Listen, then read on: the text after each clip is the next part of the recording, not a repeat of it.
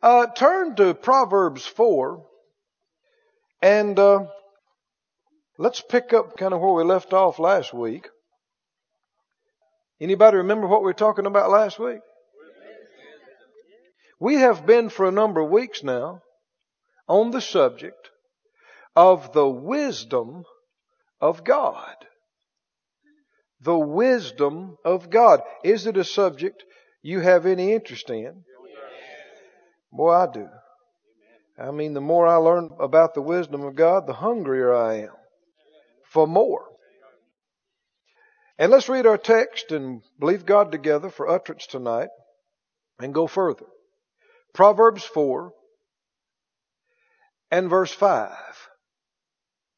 Get wisdom. Get understanding. Forget it not neither decline from the words of my mouth. So who's the understood subject? You. You get wisdom. You get understanding. Can I get it? He wouldn't tell me to get it if I couldn't. Is it available to get? You don't holler, come and get it if it's not ready. Right? And the Lord said, come get it get it must mean it's available. It's gettable. And who's supposed to get it? We are. Who are we waiting on to get it? Us. Get what? Wisdom. Get wisdom. Get understanding. Verse 6 Forsake her not, and she shall preserve you. Love her, and she shall keep you. What will preserve you? Wisdom. What will keep you? Wisdom. Wisdom. I mean, you can just stop right there. There's a lot of people dead, not because it was God's time for them to go, but because they were a fool. You know? It's just by the grace of God that I'm standing here before you tonight. How about you? Yeah. I did some foolish stuff on motorcycles when I was 15. I did some foolish stuff in cars. I'd pop wheelies with Phyllis on the back and race and do all kind of dumb stuff. Push the limit. And did, you know, and when you're kids and you're teenagers and all this dare stuff. Yeah. Anybody ever do something dumb? Yeah. Because somebody dared you? Sir. That's being a fool. It's not about courage. It's about having no wisdom. And how many young people died doing something foolish? Well, see right there, wisdom will preserve you. Wisdom will keep you. The wisdom of God. And so many times the reason people do stuff trying to prove stuff is because they're insecure. They don't know who they are. They're trying to prove to somebody else. When you know who you are and what you are, you don't feel the need to prove to somebody else. And you can do all kind of stunts, and that don't mean they're going to believe in you. Or even like you. well, it'll make me cool if it don't kill me. really? And what exactly is cool? What will you have? How long will it last? No, wisdom will take care of you, protect you.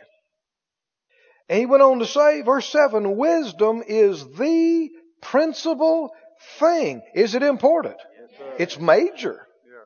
So get wisdom. And with all your getting, get understanding. What's the emphasis here? Get it. Get it. Get what? Get wisdom. Get understanding. Get it. Get it. Who's he talking to? Can you get it? Well, we've been to getting it. That's why we gather together on Friday nights. Talk, we don't just come to discuss it, we come to get it. And by faith, go ahead right now, and by faith, believe you're taking some with you. Some extra wisdom and understanding with you than you had before you got here. Just go ahead by faith and claim it. And then listen in faith and watch in faith and look at the verses and believe with me for utterance in faith. And then we leave with more than we came. I have the sense in me that wisdom is stronger in me than before we started this series. It's working in me. It's an incredible. I'm seeing things I hadn't seen. Thanks be unto God. Now, uh, we've talked about a number of things relative to wisdom, and if you hadn't been here with us, man, we've already, by the direction of the Lord, covered a lot of ground. But I want to go further tonight, go over to Ecclesiastes 8 and kind of pick up where we left off. Ecclesiastes 8 and 5. Y'all believing with me? Let's pray a prayer of agreement before we read this. Remember the scripture said if any two of us would agree, touching anything we ask. So let's, I'll, I'll pray and lead. And if you can agree with it, then uh, as I ask, you ask and agree. Father, I thank you so much for this opportunity, us together. We ask as touching this for revelation concerning wisdom, utterance, full, strong, precise for right now, for us. We ask for all of us for ears that hear and eyes that see and a heart that's open and receptive. Let there come into us an increase of wisdom and a supply of the spirit of wisdom, revelation of truth and direction and answers. And by faith we believe we receive it and thank you for it. We know it's your will. In Jesus' name, amen. amen. Glory to God. Ecclesiastes 8 and verse 5. We've seen this before, but let's continue. Verse 5 says, Whoso keeps the commandment shall feel no evil thing. Do you get cursed for obeying God? No, you get protected. Protected, kept, blessed. And a wise man's heart discerns, everybody say discern, discerns both time and judgment. A wise man's heart discerns both time and judgment. Now, back up, you know, in the third chapter, I believe it is, of this same book, Ecclesiastes 3, he talks about times and seasons. You remember that? He said, to everything there is a season and a time to every purpose under the heaven. Now, there's difference in time and season.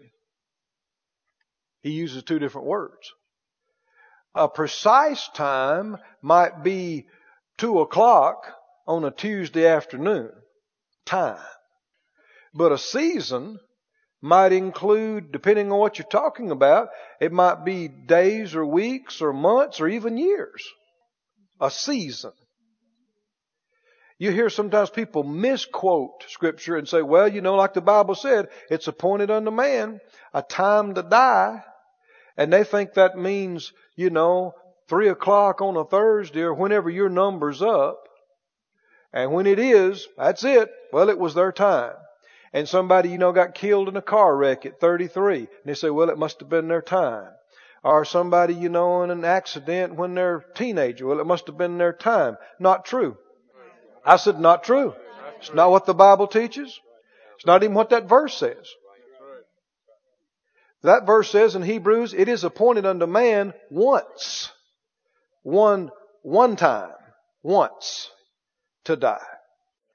And if you look at all the other scriptures concerning this, you'll see that the idea is season. Job says, you'll come to your grave in a good old age like as a shock of corn comes in his season. Well, how many know when the ear hadn't even developed on the cornstalk, it ain't seasoned? And how many remember Psalm 91? He said, with long life, I'll satisfy you and show you my salvation. If we had time, we'd go into it, but the Bible talks about bloody and deceitful men shall not live out half their days. And the Bible talks about being overmuch foolish. Well, it's right here. In this book. 717, what you laughing at? 717 says, Be not overmuch wicked, and neither be what? Don't be foolish. Why? Why should you die? Now you get the rest of the phrase here? What? Before your time? Are there people who have been foolish and died before the season when it would have been right for them to go? Absolutely. Can you die before your time? Many people have. And they try to, you know, make it into this big deal. It was God needed another angel and this and that, and God just saw fit to take them. And it's not right. It's not scriptural. It's not what the Bible says. They died early. They died young before their time. And, you know, except by the grace of God, we'd have all died many times. Right? We'd have been gone. But by the grace and mercy of God, we're still here. And, you know, if you uh, will learn how to be led by the Spirit and have some wisdom, you'll stay out of trouble. You won't have so many close calls all the time. And will be able to live out your full length of days down here below and be satisfied. When you're old, old, old, full of days, rich, honor, you've done everything. You've finished everything God put you on the planet to do. You've been a blessing to people all around the place. And you just know, I'm ready. Then you go. I said, then you go. When you and God get good and ready for you to go, you don't have to die with one of the devil's stinking diseases or one of his goofy accidents. He's not your Lord. Amen. Amen. Thank you know, you ever read about uh, who was it? Uh, Israel, and how he died. Called all his family around, you know, and prophesied to them, talked to them, spoke over them. Then the Bible said he gathered his feet up in the bed and went home. Went home, gave everybody a good charge, and left. Didn't have to have 20 tubes and didn't have to be delirious and didn't have to have all the pains. People try to look wise and say, well now Brother Keith, if you never got sick, how would you ever die? ain't that hard. Yeah. It's not that hard. That's like, you know, the Bible says this body is like a sheath or a holster or a scabbard, you might say, for a knife. Your spirit is in it. It's like a, you might say like this, like a glove. See, you're looking at me and I'm looking at you, but really, you're sitting there looking at me through those two windows you call eyes. Yeah. This is just the house you live in.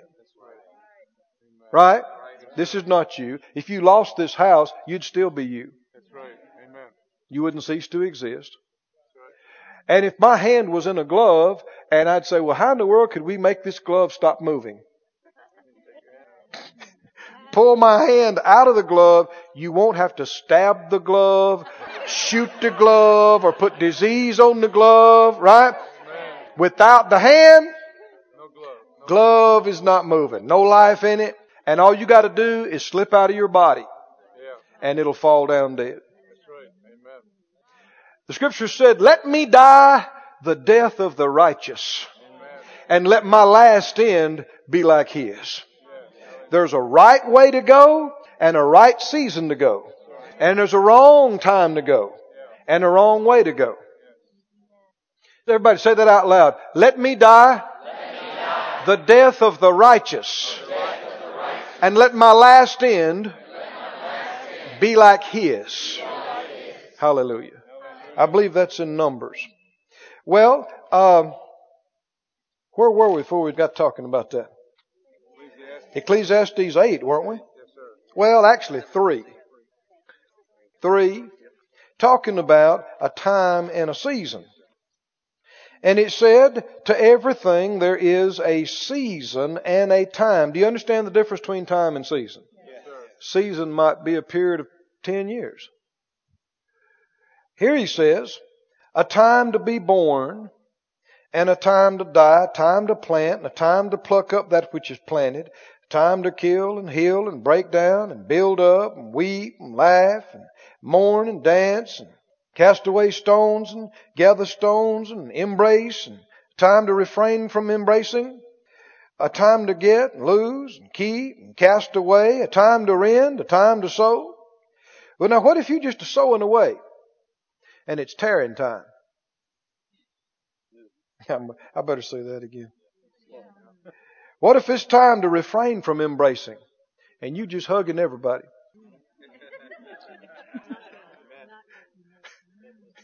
Now, we got into this last week.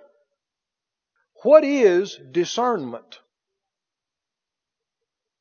Actually, the word that's translated understanding, a lot of times that word in the Amplified, for instance, in other translations, is translated discernment. And so he said, get wisdom, and he said, get understanding. And sometimes it'll say understanding and discernment.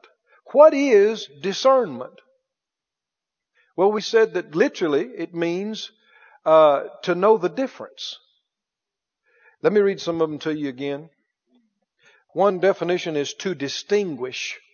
Another one is to discriminate. Another is to differentiate. One big word is to separate.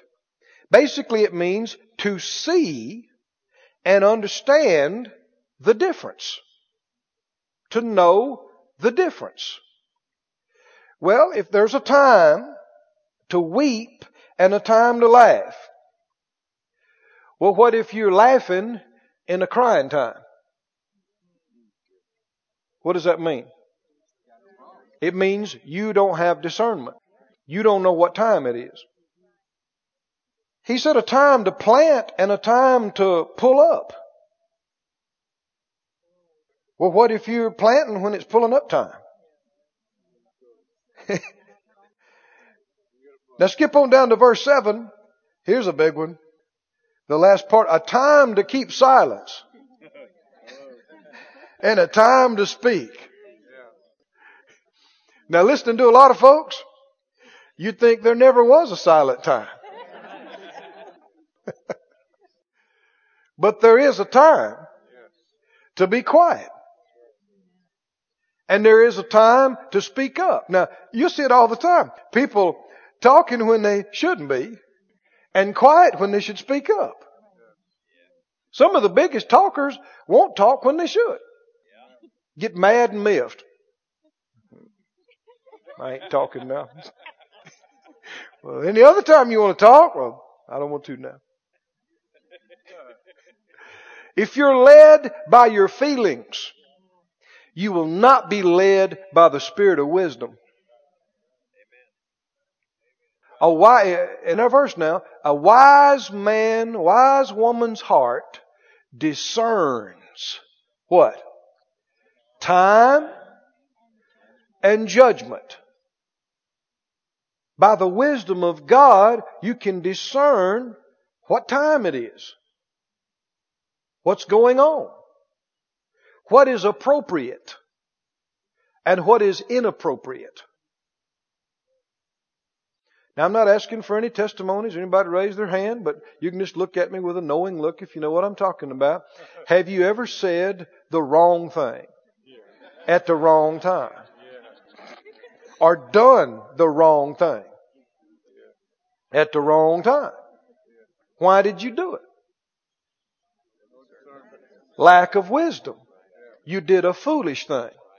And I've done a foolish thing. We've done it many times before. But we're not supposed to. I said we're not supposed to, and we don't have to. Now, you gotta think right because sometimes people say, well, you know, we're all human and we all make mistakes and, and you're just gonna do that sometimes. No, you do not have to do it ever again. That's like saying you have to sin sometimes. You never have to. If you had to, if you couldn't help it, you shouldn't have to repent. Because it's not really your fault. But that's not true. The truth is, you and I never have to miss it again. Now, if you do, Thank God. There's First John 1 9. And He's merciful. And He'll forgive us and cleanse us, right? But don't come in acting like you didn't have a choice. You had to. No, no, no. Go to Philippians, please. The first chapter and Luke 16. Philippians 1 and Luke 16. Philippians 1 is a prayer. And notice, among other things, he says in verse 9, Philippians 1 9, This I pray that your love may abound yet more and more in knowledge and in all what? Now, when you see the word judgment, a lot of times it's the same word, and other times it includes the same idea of differing. When you judge something, then you judge the difference. Guilty, innocent. Do you know which one they are? That's what judgment is about, right? Judge means we know the difference between guilty and innocent, and we're saying this one's innocent or guilty. Now, he said, pray that your love would abound and that you would abound in more knowledge and judgment. Verse 10, that you may approve things that are excellent. You want to prove what is of real value, the Amplified says. See, a wise person discerns between what's valuable and what is not. What is important and what is unimportant. What is precious and what is not. A wise person's heart discerns time and judgment. A wise person discerns that, you know, this is important for now. It's like the scriptures. Every one of these scriptures are good. What do we talk about tonight? They're all true. It's all good. What do we talk about tonight? Well, that's what I prayed for, you know, earlier in the day. And if you prayed for me, it's what you prayed for, whether you prayed or not. What? We want to discern what is right for now. Why are we even teaching on the subject of wisdom? We could be teaching on faith. That's a good subject. We could be teaching on prosperity or healing or righteousness or holiness, grace. It's all good. But the wise man and woman's heart discerns what? Time, judgment, discerns, knows the difference. This will change the way you think. It'll change the way you talk. When we get together, we could talk about anything, but there's something appropriate that we talk about. We could do anything that we'd have the freedom or resources or means to do, but there is a thing that's the right thing for this time, for us. And if we discern it, then God's all over that. He's in the middle of that. And instead of us just sputtering along on our own, we get into some blessing. And it's true concerning every moment of our life. Every conversation we have. Now don't let this overwhelm you. Be encouraged by it. He said that you may approve the things that are excellent. Another translation says that you may be able to discern what is best. That you may be able to discern what is best. The New Living says, I want you to understand what really matters.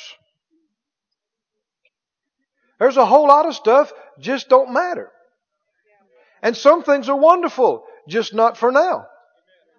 They don't fit now. It's not right now. And every day is a new day. And every situation's a new situation. What's right for now? That's where wisdom comes in. Discerning what's right for now. Can you say amen? Go to Luke 16, please. Luke 16. and verse 15. Luke 16, Jesus said something about money that made the Pharisees mad. he did. And verse 14, because they were covetous. And they derided him. And verse 15, Luke 16, 15, he said to them, You are they which justify yourselves before men, but God knows your hearts. For that which is highly esteemed among men is abomination in the sight of God. Different value system. Different value system compared to what a lot of people think is necessary or important or we have to do. You got what people think about that and you got what God knows. Does God know what's important? and what's unimportant. Another translation says, what is highly valued among men is detestable in God's sight. Another one says, for things that are considered of great value by man are worth nothing in God's sight. There are all kind of projects that people are spending millions and millions and billions on and as far as God's concerned, it's worth nothing. And people are spending all, I mean, what about some movies that were made at a budget of a hundred million? There are all kind of things that people are doing, and it's not for you or me to judge what somebody else is doing with their money or time. It's us. What are we doing? Is what we're involved in, is it valuable? You know, we've been talking about kingdom business on Sundays and seeking first the kingdom of God. That's valuable to God. Right? Whatever benefits, builds, advances the kingdom of God, He calls that valuable. So many other things are a waste of breath and sweat and money and time. So many conversations you'd have been better off not having. So many things you went and did. You'd been better off at the house taking a nap. But you didn't have, or I didn't have enough wisdom to discern that. So off we go and wear ourselves out. Got no grace on it because we shouldn't have even been doing it anyway. Had a problem there because we shouldn't have been there anyway. hmm? Why? Because we didn't know what was important we didn't discern what was really valuable.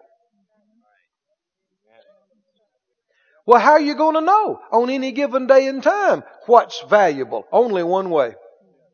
The Holy Spirit, the Spirit of wisdom who lives inside you and me. And by Him, we have an unction of the Holy One. He said, and we know all things. Everything we need to know. We can know by Him if we'll look if we'll pay attention.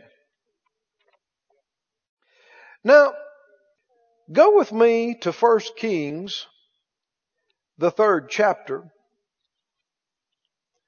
1 Kings 3. And here's where Solomon, known as one of the wisest men in the Word, where he got his wisdom. Let's just remind ourselves of it and then see this very thing we're talking about. In verse 4, well, verse 3, Solomon did what? Love the Lord. Loved the Lord.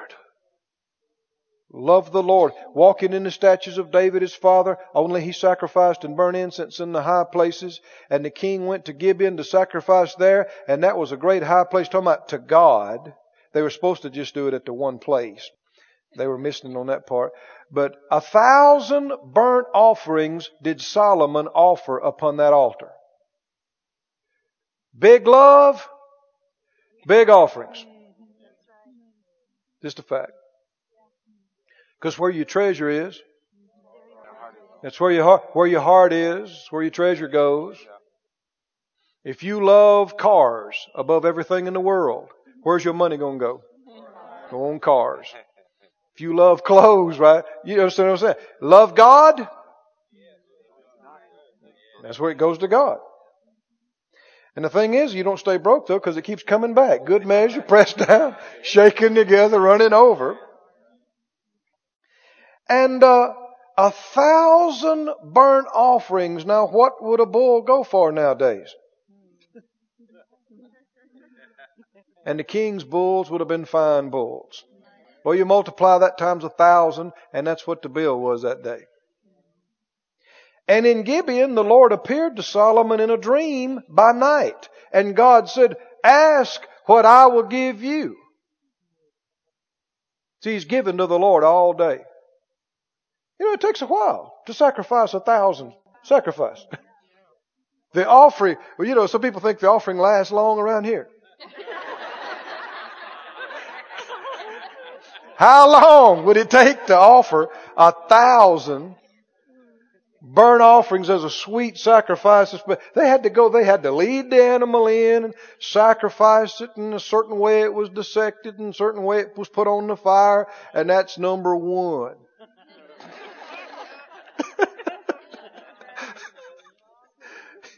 This is some offering. Given to God, given to God, given to God, given to God, given to God, given to God, give a thousand, a thousand. And the Lord shows up and goes, what you want me to give you?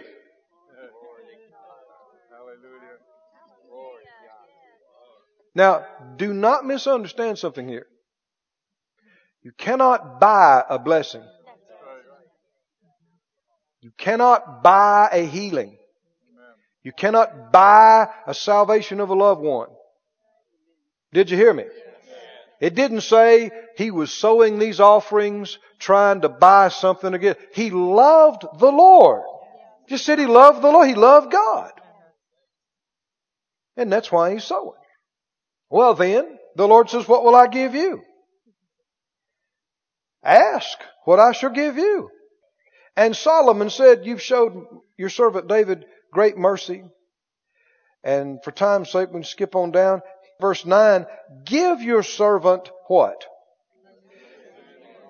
An understanding heart to judge your people that I may discern between good and bad. Wisdom and understanding go together. A wise person has understanding. Understanding includes discernment. When you understand something, you know the difference. When you don't, it's all the same to you. You don't know the difference. We talked, you know, last uh, week about an airplane panel. You call in one of these jets, unless you've had some training, you couldn't get the thing started. Because it's buttons and switches and dials everywhere.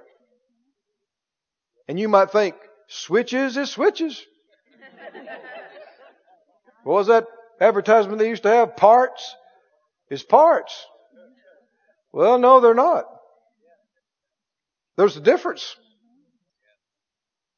Every switch has a purpose. Every dial has a purpose. Every one. There's some buttons you best not push at the wrong time. Especially the big red ones. That would make sense, wouldn't it? The big red ones, if you're ever in the cockpit, do not push the big red buttons.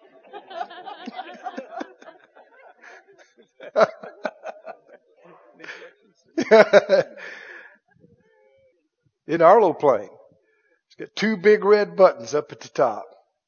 Up there real handy where anybody could punch them. And you punch one of those buttons, one push. It'll shut off fuel. It'll shut off electricity, hydraulics, everything. Half of your plane just died. One push. So it's good for the man or woman up front driving to have some discernment. Right? To know which button to push and which one you don't push. And there's certain ones you only push them at certain times. Like the little knob with the wheel on it. That's for the landing gear.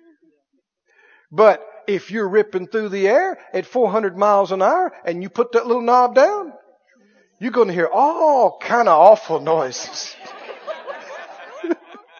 While that wind rips off your gear doors. but no matter what you're talking about, things that require knowledge and learning and understanding, what happens is through being taught, through experience, you learn the difference. Don't you? This does this, this does not do that. They may look the same to the inexperienced or untaught, but they are very different. Life is full of things like that. And the simple, that's what simple means. The simple don't see the difference. And it's popular and it's a bad thing with a lot of youth to pipe and go, well, whatever. what does that mean? Whatever. The implication is, what difference does it make? That means the person is simple and does not have discernment, nor understanding, nor wisdom. Because when you have understanding, you know the difference. And there is a difference. Keep reading. Give your servant an understanding heart to judge your people and that I may discern between good and bad. For who's able to judge this so great a people? And the pe- speech pleased the Lord that Solomon had asked this. And so he said, you know, I'm going to give you this bottom part of verse 11, because you asked for yourself understanding to discern judgment. I have done according to your words. I have given you a wise and understanding heart so that there was none like you before you, neither after you shall any arise like you. And he went on to say, and I've given you what you didn't ask, riches and honor. And why do we know riches and honor have to come with that? Proverbs says it's in both hands of wisdom. When wisdom comes, in one hand is uh, length of days, and the other is riches and honor. And that's how he learned that. Now, skip to verse 16. I mean, that's verse 13. Verse 15, he woke out of the dream. So the Lord said, I, verse 13, he said, I've done it. And he said it again, I have done, verse 12, I have done it. So when did it happen? It's done. Right? Before they, he gets through talking about the dream, it's done. And the very next thing that happens that's recorded, we see it. Just a couple of verses, verse 16. Are you there? There came two women that were harlots to the king and they stood before him. And one woman said, Oh my Lord, I and this woman live in one house, and I was delivered of a child with her in the house. It came to pass the third day after I was delivered, just three days apart, this woman delivered her child. We were together. There was no stranger with us in the house, just we two in the house.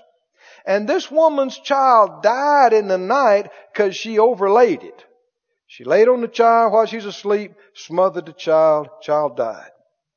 And she arose, got up at midnight, and came, took my son, my baby from me, while your handmaid slept, and laid it in her bosom, and laid the dead child in my bosom. And when I rose in the morning to give my child suck, behold, it was dead. And when I considered it in the morning, behold, it was not my son, which I did bear. And the other woman said, No, but the living is my son, and the dead is your son. This one said, No, no, the dead is your son, and the living is my son. Thus they spake before the king, so they're back and forth. The dead baby's your baby. Another woman said, No, it's not. The dead one is yours. Well, how you gonna know? There was no DNA sampling. There's no record of birth. They had the babies at the house. There's no fingerprints. There's no birth certificate. Nobody else was there. The babies were three days apart. How you going to know? Well, does God know? He does. Does he know the difference? See, he's standing there before these two women. Now, he's the king. That's why he prayed this. Lord, I, give me wisdom. Give me understanding to discern. He needs to discern. He needs to know the difference. Who's lying, who's not. Now before I go further, the thing that keeps so many people out of this is they don't even believe they can know. They'll just stop right here and go, well, there ain't no way to know. They're not looking for the wisdom. They didn't ask for it. They're not looking for it. They just go, there's no way to know. You ever heard that? Whatever. But see, he believes God's given him wisdom. He believes he's been given discernment to know the difference. And so he's looking for it. Remember we've already talked about this? Wisdom is crying in the street. Hey! Simpleton! Boy, girl that don't know the difference, come here. I got it for you. Come get it. Come get what? Wisdom and understanding to discern, to know the difference. And then we also read that we've got to cry for it. We've got to go, yeah, I want it. Here I am, I'm looking for it. What the scriptures say? In all your ways, acknowledge Him. Well, see, you're not acknowledging Him and looking to Him if you just say, well, there ain't no way to know. How would anybody know? God already knows. And He's inside you. Well, how could anybody know? You could know in a millisecond. It's possible you could know if you would acknowledge him in this situation and look for it. And the Bible said, if any man lack wisdom, let him ask of God, which gives to all men liberally. So Solomon believed what God told him, that he's given him wisdom now, and he's looking for it. He's sitting there, he's hearing all this back and forth, and he's crying about the dead baby and whose it is, and how could anybody know? And he's looking inside himself going, alright, thank you Lord for showing me. Hmm? Expecting to know the difference. Believing. See, there's all this talk, hyper spiritualization about discernment. People talk about having the gift of discernment. And that's not what the Bible says. It says discerning the spirits in 1 Corinthians. And a lot of times folk don't even know what they're talking about when they say discernment. They just think it sounds spiritual. Tell me what discernment means. To see and know the difference. You have situations every day where you need to know the difference. Is this right? Is it wrong? Is it good? Is it bad? Are they telling the truth? Or are they lying? Should I go? Should I stay? You need to discern what's right. What's wrong? What's good? What's bad? God already knows. He's not trying to figure it out. He already knows. So it's not a matter of somebody trying to come up with an answer. He already knows the answer. He already knows. And when you know, it's simple. It's only confusing when you don't know. When you're in the dark, you're going, which way? You know, if you're in this building, you've never been in here before, and all the lights were turned off and it was pitch black. There are no exit sign lights, nothing. And you're down here in the middle. You're trying to think. You walk around, you run into the plants. You think, man, am I already out in the bushes? where, where am I? Right? You don't know. And you start this way because it's an incline, you didn't know it, you get tripped up and fall, hit a chair, and you start climbing under the chairs. And it's chairs and chairs and chairs and chairs and chairs. Right? It could be an ordeal. You're thinking, where? Which way is it? Turn on the lights. You go, oh, there it is up there. No confusion. It's only confusion when you're in darkness, when you don't see, when you don't know. I know you've heard this story before. I know you've seen it and read it, but listen to it. To hear not the verdict, to hear the spirit of wisdom. Because the spirit of wisdom is exactly the same today as here. God never changes. The same Spirit of God that gave him wisdom lives in you. Same Spirit. He said, he sat there and he heard this. They're saying, your son's the dead one. The other one said, no, he's not. It's your son. And They're back and forth. He sits there. Now listen to this, friends. Numerous times you have to wait on the wisdom of God. And you got to make up your mind, I'm not just doing something. I don't care what the deadline is. I don't care what the pressure is. You don't have it till you have it. Are you with me now? And that means you, you make up your mind, I am not passing judgment on this till I get it. I'm not just going to do something because I'm tired of fooling with it because I got other stuff to do. How many realize he could have just said something off the top of his head? He's the king that I had to do it. It's done. I'm tired of fooling with it. What's for lunch? But no. He loves God. He has a heart. He asked for wisdom to judge the people. That's what he wants to do. He wants to do it right. And he gets it. So many times, the wisdom of God is not obvious to other people. And God will lead you left to wind up right. You know what I'm talking about? Because He knows that's the shortest path. It doesn't look like it to you, but He knows. He knows. You'll be asking Him about one thing and He'll talk to you about something else and you go, Lord. But He's answering your question. You just don't see it yet. And if you'll just follow Him and begin to listen to Him, the next thing you know, you look up and you got this answer. You go, wow, how'd that work? Because it was connected, you just couldn't see it. Mm. So he gets it and he goes, bring me a sword. Boy, everybody gets quiet then. They go, what's he, what's he want a sword for? Give me the big sharp sword over there. Yeah, get that big one and the sharp one. Yes, yes. Take it right here. Where's that baby that's left at? The living one. Yeah, alright. Take the baby. I you two guards. Get on one on each side of the baby and stretch that baby out. Yeah, you, big guy, come here. Take the sword and I want you to aim and I want you to split that child right down the middle. And we're going to settle this. Give half the baby to, to her, give the other half to her. Did he intend to follow through with that? No. But how many know what happened immediately? Hmm? Real mama thinks my baby's about to get split, you won't even think about it. You'll, it'll just come out of you. Right?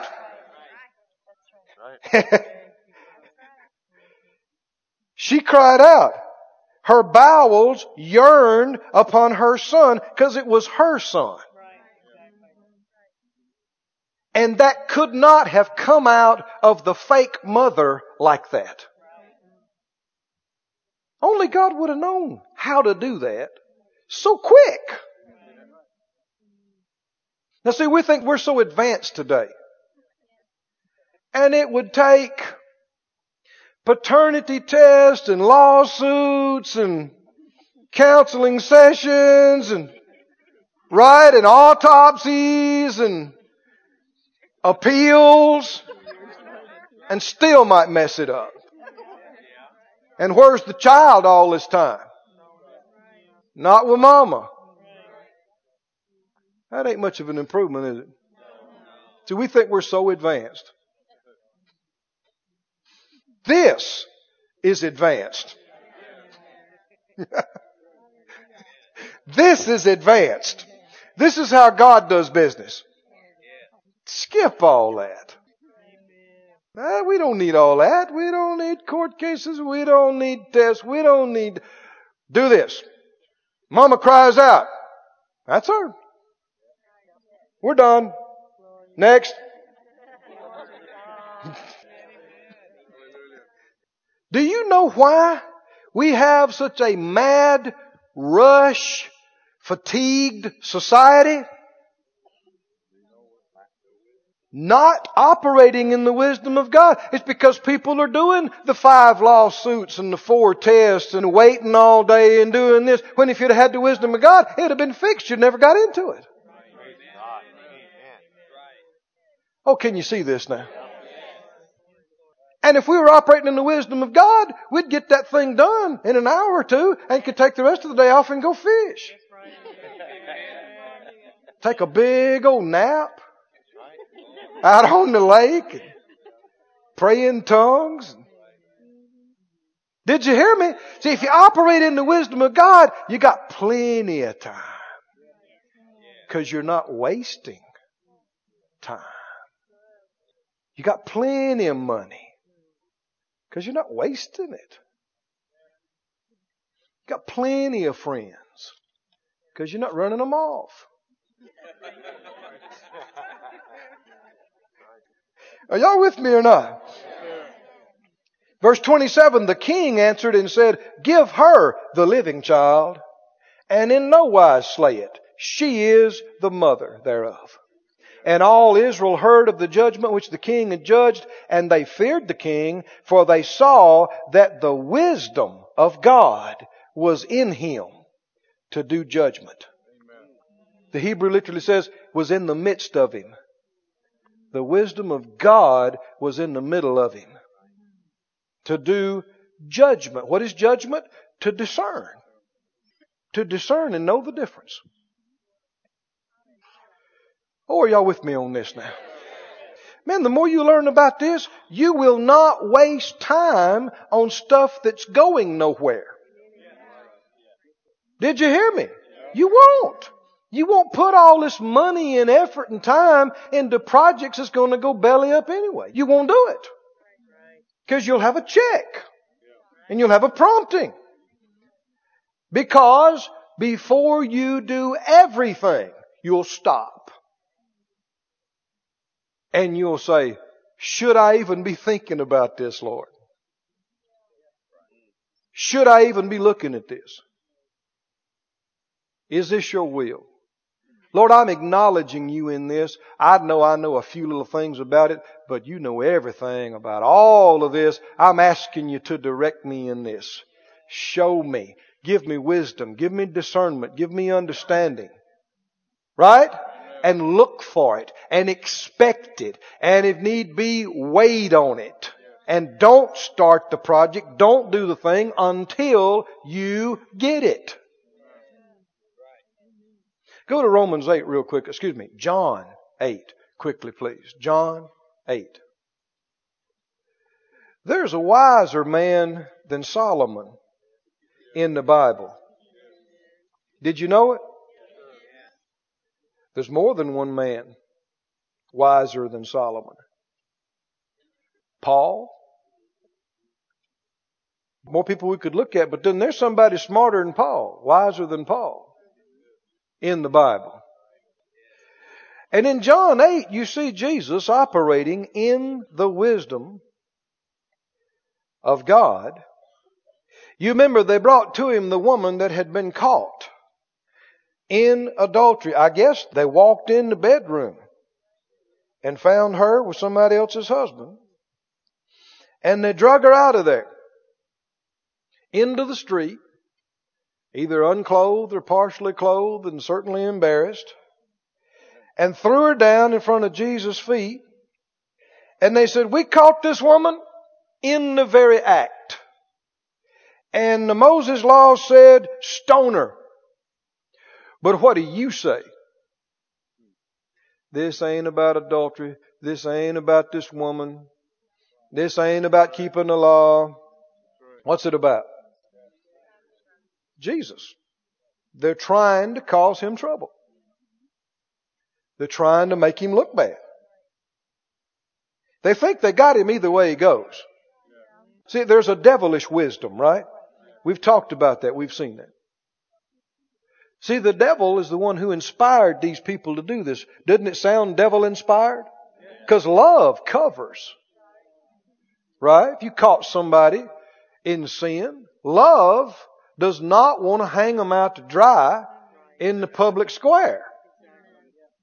So the devil's inspiring this. And he thinks he's going to back Jesus into a corner and say, all right now, Moses in the law said stoner. Very plain. What do you say? Now the people were looking at them. Now they're looking at Jesus. What's he going to say? See, the devil thinks if he says stoner that's what the law says, then the people will go, he's as bad as they are hard hearted.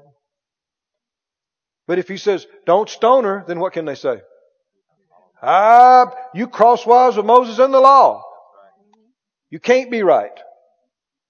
What do we need here today? In the court square. With everybody watching on. What do we need? Somebody says, well, Jesus is God. He already knew. No. No. The Bible said that Jesus emptied himself. He laid aside his mighty weight and power and glory and became like other men. He didn't stop being God, but he laid aside his ability as God. Somebody said, how could he do that? He's God. He could do it. But not, let me, for instance, do you remember the Bible said he learned, he grew, in wisdom? How can you grow in wisdom and you're operating in omniscience? See what I'm saying? No, he's operating like a man, like you, like me. I know that seems hard for some folk to believe, but that's, you study the scriptures carefully, you have to see it. And notice what he did. Verse 6, this they said tempting him, that they might have to accuse him. But Jesus did what? Started talking real fast. Consulted with his disciples. Hmm? Called and asked for prayer.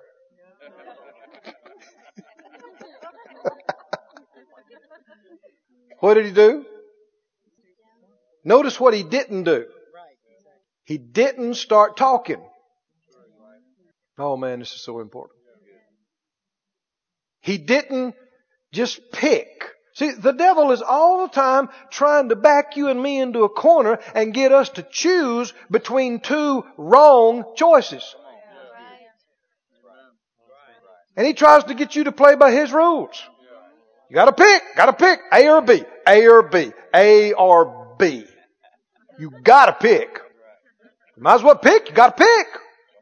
A or B. Oh, but if you'll stop and check with God, He'll tell you about C, D, and E. Is that right? And oh, it makes the devil mad, but tough. See, the devil's been around a long time. Long time. He's been deceiving men for a long time. And he was, you know, a created being before that. And so he has some wisdom, some devilish wisdom. So if it's you and I are pitting our wisdom against his, wouldn't be much of a match. You know, you think about, you know, a 50 year old who's got experience in some things competing with the wit of a two year old. Well, how about somebody who's been around for millennia? Hmm? Wouldn't be much of a match. But, but, God is in us. And He gives us His wisdom and the devil can't even touch that. He can't even touch that. And I know it must infuriate him, but tough. It ain't fair. Who said it had to be? Jesus stoops down and starts writing. Now there's conjecture about what he wrote, but it doesn't say what he wrote, so we don't know what he wrote. Because it didn't say. And, you know, while he's doing it, verse 7 says what? They continued asking him. So this took longer than a second or two. They were asking him and they just kept on asking him. They were grilling him. They were pressuring him. What's he doing? Notice what did he not do? Didn't give him an answer. He didn't just choose. And he wrote, and he stooped and he wrote, and they continued. They're standing over him go, what about it, preacher? Stoner or not? What do you say? See, they think they got him. And then he gets it. You wait on the Lord. Right? They that seek, they find. You ask, it'll be given to you. Knock, it'll be open. He's got it. He stands up.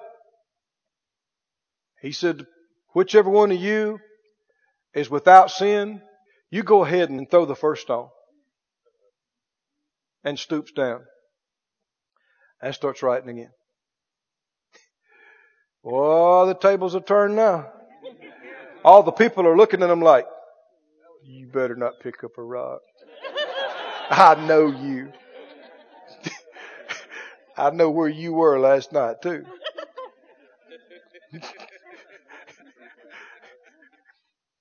How do we think you knew where she was? And where to find them? Somebody started to pick up a rock and four people looked at him like, you gotta be kidding me. and one by one, they all left. And the woman, you know, stood up. He looked at her. He said, where's your condemners? She said, nobody. She said, neither do I condemn you. He didn't say it was all right. What did he say? Go. So she had sin. And what? Sin. No more mercy. And this thing turned out the way it should have turned out. Her going home, able to get her life back together, right? Them being shown, their hypocrisy being shown to the crowd. Them having to leave. It turned out the way it was supposed to. How? By the wisdom of God. Being able to discern when to say something and what to say and not just pick between A and B. Do you see this? Glory to God. Hallelujah. Go to Proverbs again, please. Proverbs 11. Is this important? Do you believe this is? Can you learn how to look and check on the inside and get discernment and know in every situation when to say something, when not to, when to make a move, when not? Now here's a real, we've already talked about this, but this is such a valuable thing. What do you do if you don't know? You wait. In faith, not in fear. In faith, what does that mean? Expecting to see and know any moment. But you refuse to just do something because the pressure is on. You refuse to just act so you don't have to fool with it anymore. I think this is one of the biggest deals in parenting. We could talk about that now, couldn't we? You got to discern when just saying a word is okay and when it's not. And when you tried to talk to them about something or took away a privilege and it's not done. When they say, okay, and they stomp and shut the door, you're not done. I know you're tired. I know you don't want to fool with it. And it might take four hours. Are y'all with me? But you get it done right. And I'm not talking about beating the child with a shoe. I'm just talking about who's going to give in. Uh-huh. Did you hear me? And it ain't supposed to be you. You do it right. You won't have to do this every week. But you got to discern something beside your bed calling you. Or your TV tray and your show coming on. You got to know what time it is. There are times, I don't care what you had planned, it ain't time for that. It's time for you to take care of business. Somewhere else. There's times to be playing and out of the office, and there's times not to be. There's times for recreation and hobbies, and there's time when you should be doing something else. Remember we talked about that. He said, does riches endure forever? He said, you need to know that your, what was it, the, uh, lambs are for this, and the goats are for this. You remember that? And we talked about that. That's why people mess up their money. They get paid, and if they check their heart, what's this money for? Well, they'd see this is for tithe, this is for offering, this is for that and rent, and this is for insurance, and this is to pay some extra on this principle. But flesh says this is to party. Yeah. right? You have to discern. What is it for? What is the time for? What is this opportunity? What are these resources for? A wise man, wise woman's heart discerns.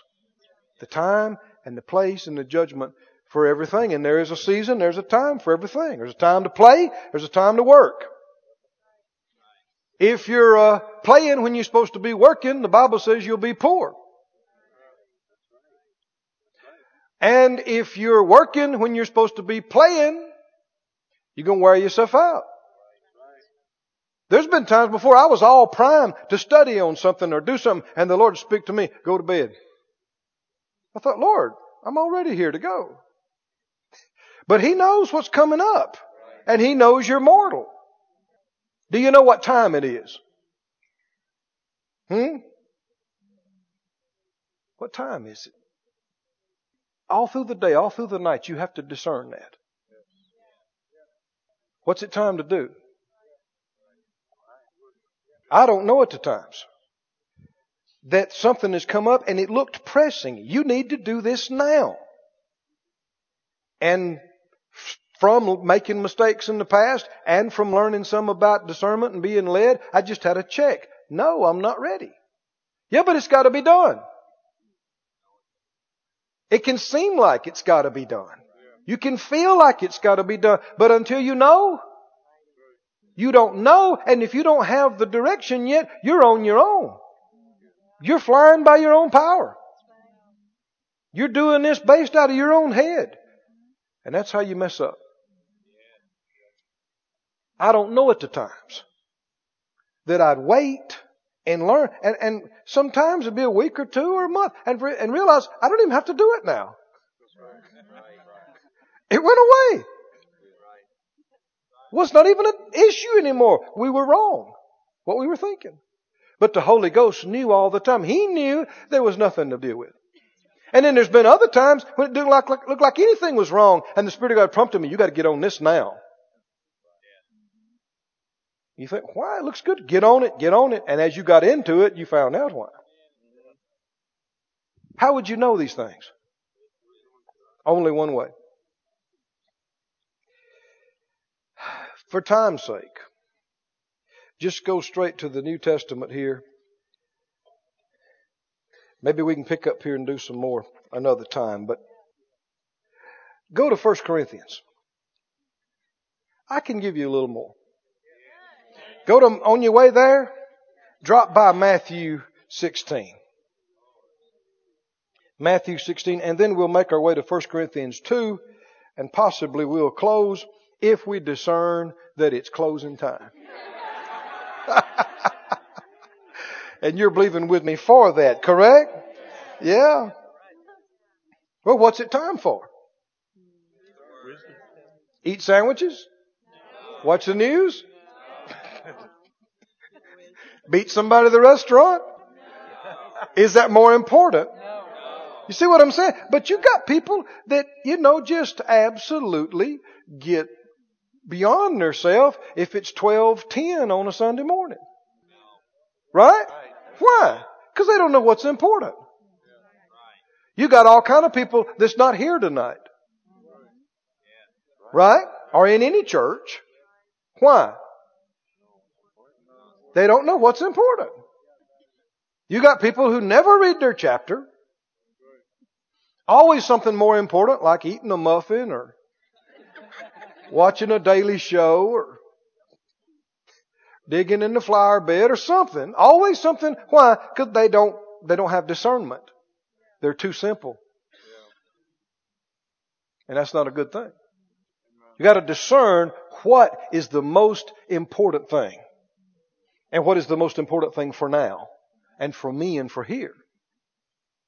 Matthew 16, I wanted you to see this. Jesus corrected his disciples on this day because of a lack of discernment. Something he felt they should have gotten. Matthew 16, he told them. Matthew 16, 6. Well, verse 5. When his disciples were come to the other side, they had forgotten to take bread. Mm. And Jesus said to them, Take heed and beware of the leaven of the Pharisees and of the Sadducees. He said, Now, boys, watch out for this. What? The leaven of the Pharisees and the Sadducees. And they looked at each other and said, We didn't bring any bread. I told you to get the bread. I thought you got it.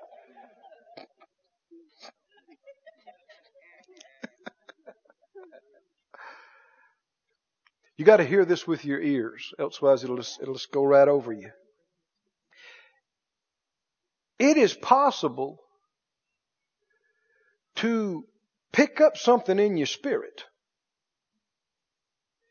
and then jump to a wrong conclusion about what it is and what it means. For lack of discernment. Now they knew when he said this to them, they knew it was something they needed to be thinking about and looking at. They could sense that in their spirit, but because they got bread on their mind, they just jumped to the conclusion that that's what it was. You ever done that? I have. You, you're thinking about something and then something comes up and bothers you in your spirit and you go, that's what that is. I have been thinking about, and it wasn't that at all. You did not discern correctly. You couldn't divide and tell the difference between them. That's one thing we should learn as we walk with the Lord as time goes by. He said to them, Jesus, they reasoned, they what? Reasoned. They did what? Re- is this where you get wisdom? From reasoning? Absolutely not. You do not get wisdom from reasoning. We've talked about this before. People talk about, well, so and so, they've been to college, they got three degrees. Boy, they're wise. You could have five degrees and be a fool. You could be a walking encyclopedia of information and be an absolute fool. Knowledge is not wisdom. And you could be able to spout all kind of stuff and have no understanding of what you're talking about. How it works, and don't understand how to put it into practice. Talking's one thing, doing's another. Living. You know, there are guys that can rattle off a book on scuba diving and flying and rebuilding the transmission, but you say, okay, build us one. Mm-hmm. Oh, I, I, I don't know. No, he said, they reasoned among themselves and they said, it's because we didn't take any bread. And when Jesus perceived it, he said, Oh, ye of little faith. Whoa, whoa, whoa, whoa. What's this got to do with faith? People of God reason in their mind instead of look to God and believe for lack of faith. We've already talked about this. Unbelief says, we can't know. How would I know something like that? How could I know whether I should go on the trip or not? Who's going to know what's going to happen next month? How can I know whether to accept this invitation for this meeting or not? How can I know whether this church will receive this word or, or whether or not it'll be a waste of our time? How will I know? How will I know that it'll be good and God will bless me and protect me and I won't crash and I won't get in a thunderstorm and I won't get mugged and um, how will I know? Well see, unbelief says you can't know. There just ain't no way. We ain't God. We don't know the future now. And you just can't never tell. You just never, you never know. Have you ever seen that before? I mean, people, Christians, Christians say it like it is right out of the Bible. Just look at each other and go, well, you, well, you just never know.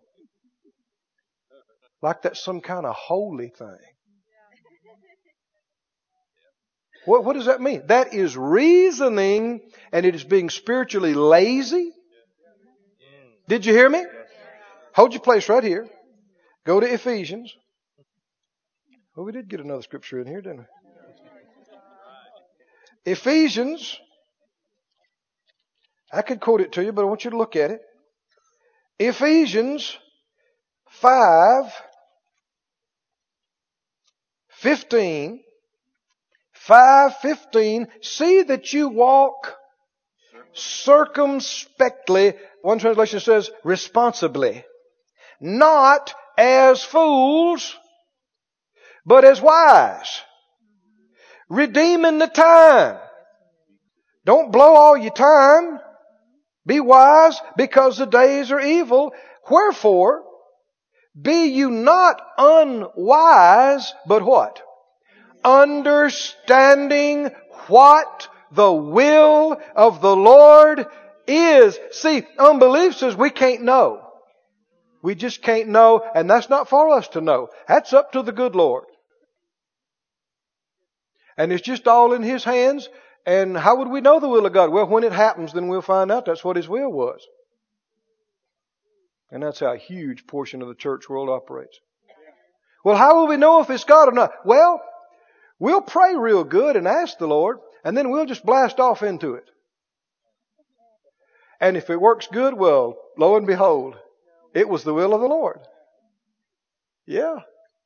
And if we flop and it just all goes bad, well, we'll know that wasn't the will of the Lord.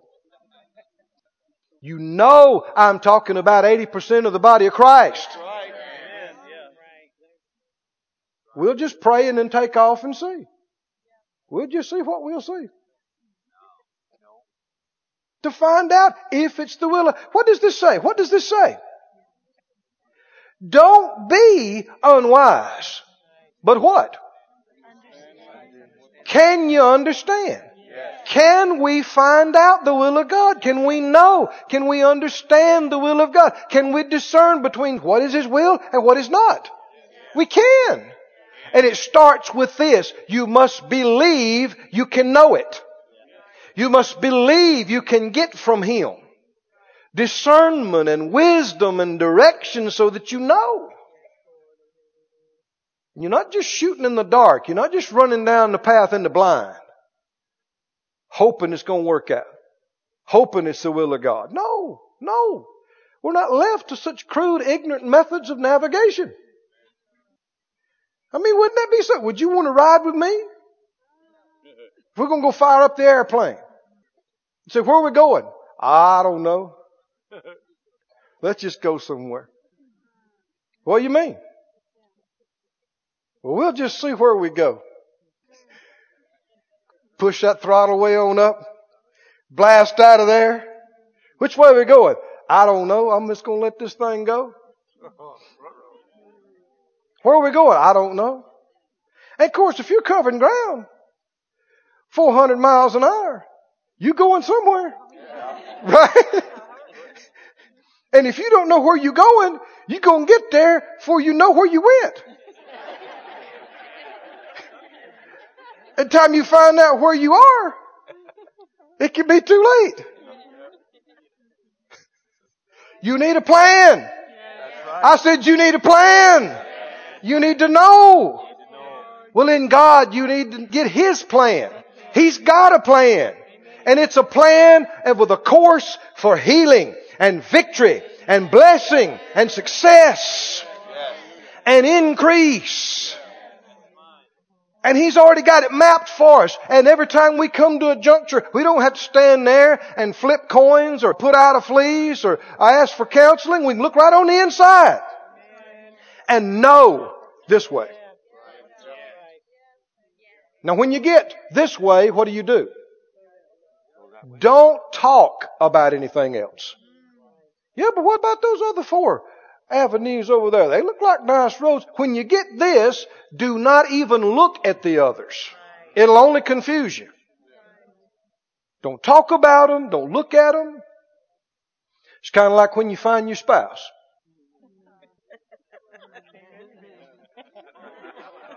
Huh?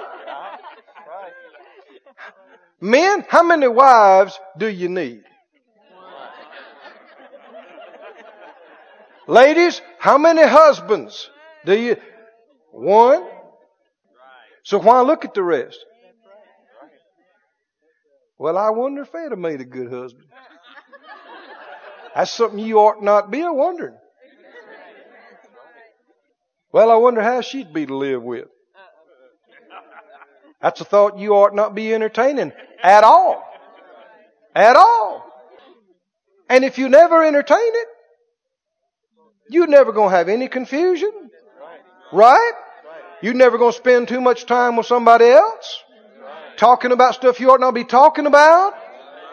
Opening up your heart to them and oops, you fell in love and now you fell out of love with the, your wife and you know, you just can't help it. It was bigger than the both of us.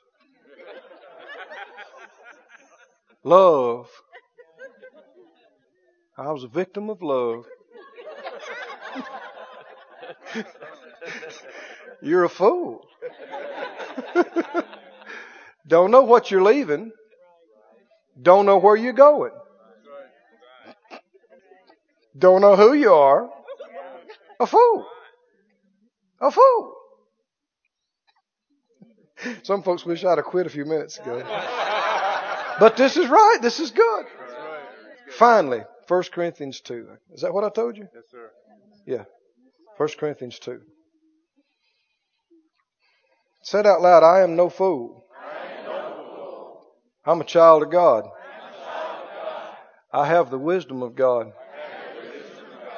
He gives me discernment, understanding, causes me to know the difference between right and wrong, good and evil, important, Important, unimportant, unimportant, precious, precious, not valuable. not valuable. He makes me to know these things me to know this thing by the Spirit, by the Spirit, by the unction by the of the Holy One the Holy One inside me. inside me. Hallelujah. Hallelujah. Said out loud, like the word says about uh, Solomon, said out loud, there's wisdom There is wisdom in the midst of me. in the midst of me. Now close your eyes, put your hand on your belly. The Bible says out of your belly will flow rivers of living water. Say it again, there is wisdom. The wisdom of God in the midst of me. Hallelujah. Hallelujah. Glory to God. 1 Corinthians 2. 1 Corinthians 2. I think I'm closing. He said, verse 12, we have received, 1 Corinthians 2.12, we received not the spirit of the world, but the spirit which is of God, that we might know the things that are freely given to us of God. That we might what? Guess about, wonder about, reason about. No, no, that we might know which things we speak, not in the words which man's wisdom teacheth, but which the Holy Ghost teacheth, comparing spiritual things with spiritual.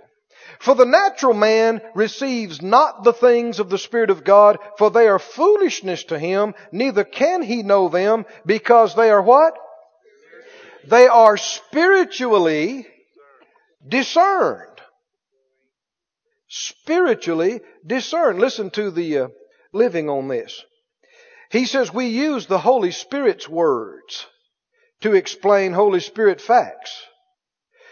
But the man who isn't a Christian can't understand, can't accept these thoughts from God, which the Holy Spirit teaches. They sound foolish to him. He said the spiritual man has insight into everything.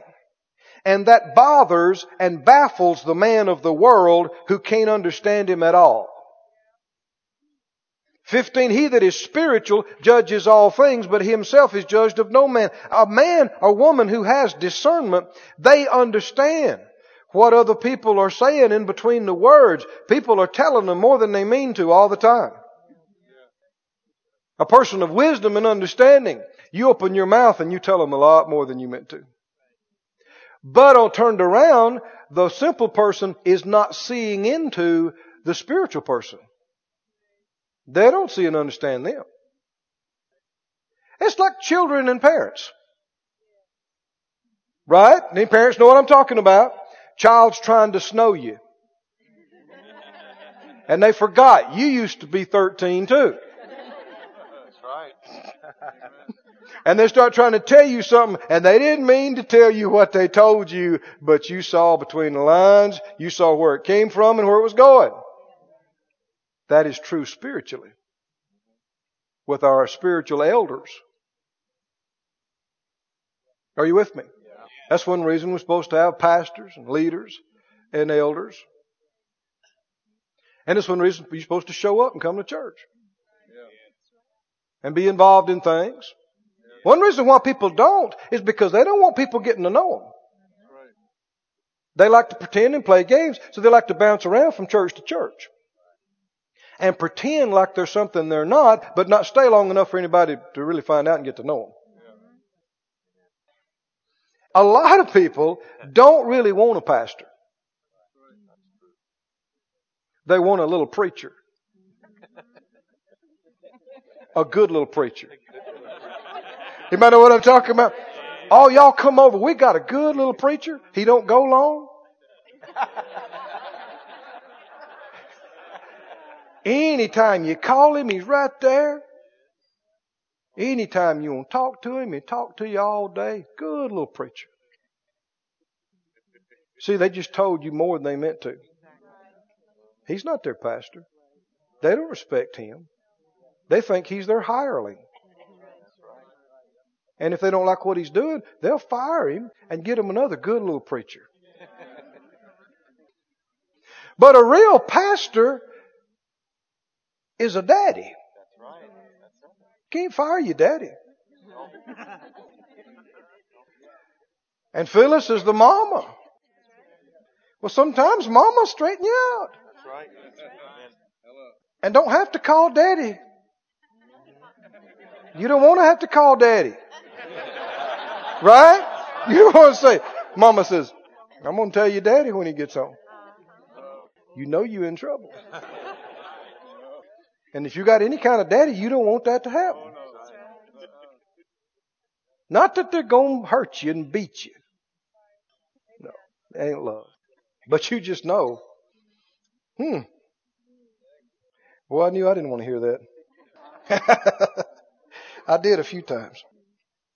But he said, the spiritual man is judged of no man. Verse 16, for who has known the mind of the Lord that we may instruct him? Of course, nobody. But didn't end there. It didn't end there. Didn't end there. But what? Oh, this is shouting ground tonight. But what? We have the mind of the anointed one. We have the mind of the spirit anointed Christ. Did he know what to do? Did he discern? You know, there was a time they said the crowd came and they were uh, intent on making him a king that day. They'd already made up their mind eh, whether he wants to or not. He left before they could ever get started. Because the Bible said he knew what was in man. And he didn't need that man testify for him. He just didn't even talk to him. He didn't hang around for a little, little coronation meeting. Always at the right place, at the right time. Always knew the right thing to say. When to be quiet, how far to go and no further. Always knew. I don't think we're seeing this strong enough. We have this mind. This mind is in us. Oh, glory to God. Stand on your feet say, this mind is in me. The mind of the anointed one. The mind of wisdom. The mind of discernment is in me. In me. In me. Oh, hallelujah. This ministry has been brought to you today free of charge by the partners of More Life Ministries and Faith Life Church. If you would like to help send this word to others at no charge, you can become a word sender today. For more information, visit our website at morelife.org.